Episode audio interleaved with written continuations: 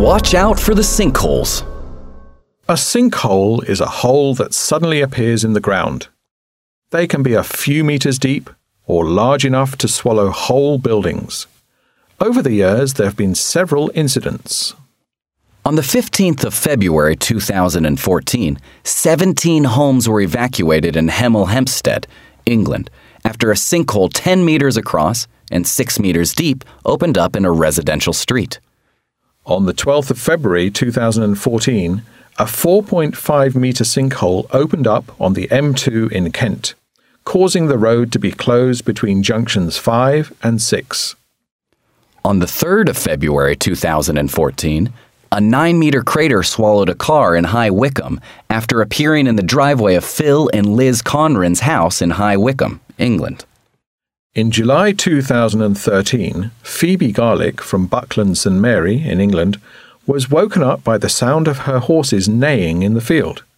Rushing down, she found one of the animals in a two metre sinkhole. The horse was eventually rescued. In April 2010, Ben Luck was at home in Grays, Essex, England, when there was a rumbling sound like an earthquake.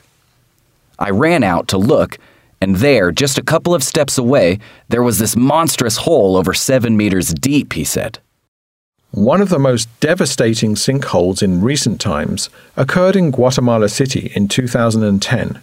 An area approximately 20 meters wide and 30 meters deep collapsed, swallowing a three story factory and killing 15 people. So, what causes sinkholes?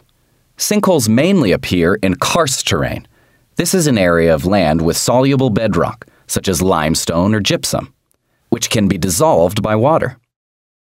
About 10% of the Earth is made up of karst terrain. Over time, the rock is gradually worn down. As this happens, the soil on top becomes weaker. Eventually, it can't support its own weight and collapses. A sudden collapse can be caused in two ways. 1. During long periods of drought, groundwater levels will fall, meaning that cavities that were once supported by the water they were filled with may become weaker. 2. On the other hand, a lot of rain after a heavy downpour can add dramatically to the weight of the surface layer of soil, making it too heavy for the cave beneath to support. So, what can we do about sinkholes? Not much, unfortunately, but you can watch out for them people in a sinkhole zone should look around at the land and buildings. Signs that a sinkhole may be about to appear include sagging trees, doors that no longer close properly, and rainwater collecting in unlikely places. Some developing sinkholes can be filled in.